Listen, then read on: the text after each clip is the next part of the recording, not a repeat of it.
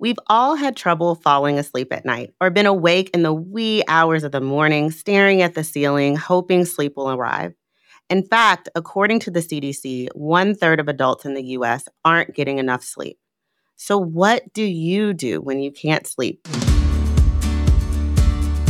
Welcome to the Healthier You podcast. I'm Dr. Ashlee Williams, and today I'm talking with Dr. Keisha Sullivan, a sleep specialist at Kaiser Permanente, about simple steps that you can take to improve your sleep starting tonight. Welcome, Dr. Sullivan. Thank you so much for joining me today. Hi, Dr. Williams. Thank you so much for inviting me. Okay, so how much sleep do we need each night?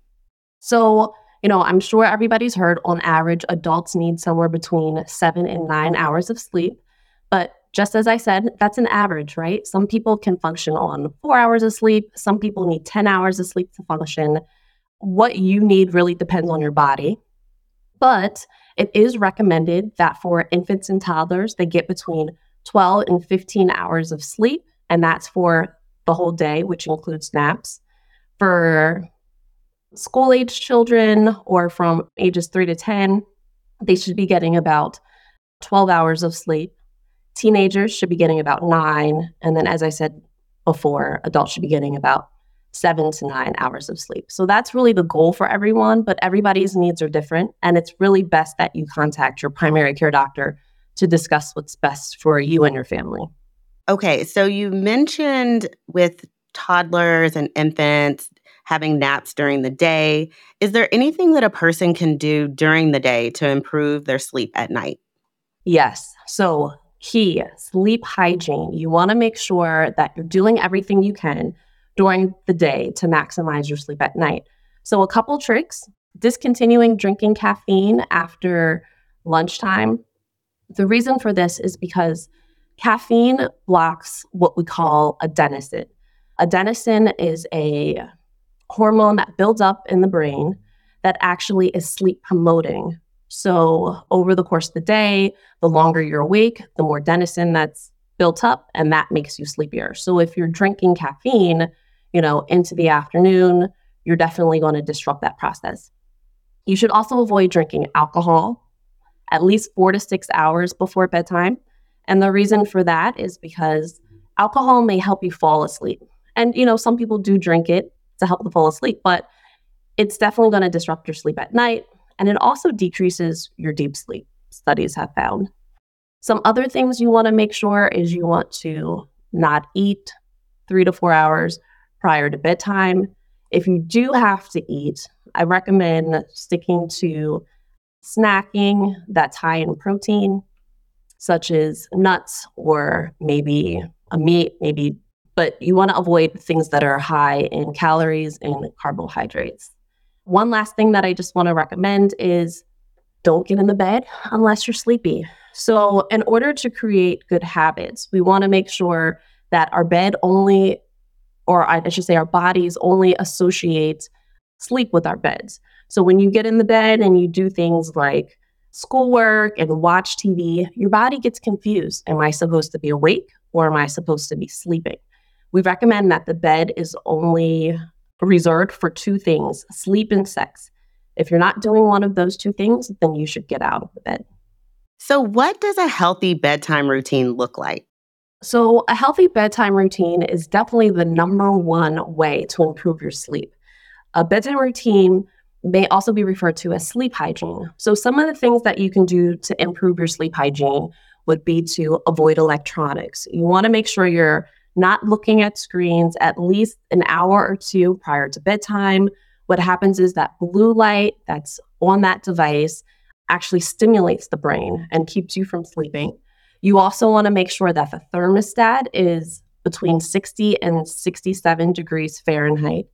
You want to make sure that the environment is cool, quiet, and dark. So if you do have light coming in from your windows, whether that be from the street lights outside or the natural light, depending on when you actually sleep. It is important that you try to get blackout curtains. You want to make sure that it's a quiet environment. If you live in the city, you may want to consider listening to white noise to help drown out some of the, the horns and the other sounds that the city may provide. You also want to make sure that, in addition to lowering your body temperature and keeping the room cool, that you're taking a warm bath or a shower. That also helps decrease your core temperature. And the reason for that is because there's vasodilation that occurs of your extremities, which helps release some of that heat, causing your core temperature to decrease. And that also signals for your body it's time to go to bed. In addition, sometimes we get in the bed and you know our mind is racing. It may be hard to relax because of things that occurred over the course of the day. So in that instance, it's very important to try to promote relaxation techniques, whether that be breathing, progressive muscle relaxation, or just listening to a podcast or white noises. And there's a lot of great apps out there that can help provide some of these programs for you, such as the Calm app. And Kaiser actually offers the Calm app for free to our patients. I love it. The Calm app also has like bedtime stories, which I really love, that really can help you get to sleep. What are your thoughts on melatonin and other over the counter sleep aids? Can that help a person sleep? Melatonin, it's widely used. You see them in pharmacies. Unfortunately, they're not regulated, right, by the FDA. Different products may have different amounts of melatonin despite what's said on the back of the bottle. So it's very important that you talk to your healthcare provider about melatonin that they recommend but really, not everyone needs melatonin. Melatonin should be reserved for those who either do shift work or have circadian rhythm disorders.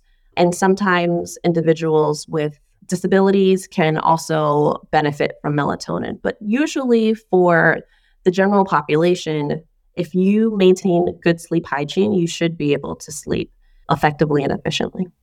Got it. So, what if I am doing great at falling asleep? I'm got a routine in place, but I keep waking up in the middle of the night. What would you suggest? Yeah, do not look at your clock. Please do not look at your clock. I know that's the first thing we all want to do. It's simple, it's easy, you grab it, but it creates anxiety and stress, right? You look at the clock, you wake up, you're like, it's 3 a.m. I have to get up in two hours. You try to go back to sleep, you wake up, look at the clock again. It's four. Now I only have an hour. My rule of thumb is put the phone on the other side of the room and put the alarm on too, but put it on the other side of the room. That should keep you from having an urge to look at it. Also, you want to make sure that you're you're cool, you're comfortable. We talked about the temperature of the room. You don't want to get too hot, so you want to make sure that you're wearing nightwear that's breathable. You want to make sure that it's cotton, it's lightweight. You want to make sure that your comforter is also meets your needs, whether you're hot at night or or cold. And you also want to make sure that you handle things such as pain. So for individuals who either have fibromyalgia or have arthritis or any other type of pain issues, it's best that you treat that pain prior to bedtime because that can definitely disrupt and interfere your, in your sleep. Got it. So, when do you think a sleepless night would warrant a trip to seeing your doctor? So, we all have ups and downs, right? Nobody's sleep is perfect, it waxes and wanes, but you want to see a healthcare provider when it's consistent. When you've done everything that you could do, you maximize your sleep hygiene, your pain is under control, your temperature is right, you're staying on a schedule. I would go talk to someone. Also, if you notice that you're snoring, you're choking or gasping in the middle of the night, you also want to talk to your healthcare provider so they can rule out sleep apnea and other conditions that could be causing disruptions in your sleep.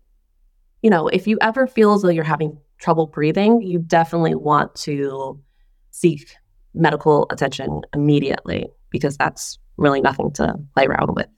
Definitely. Well, thank you so much, Dr. Sullivan, for this great information.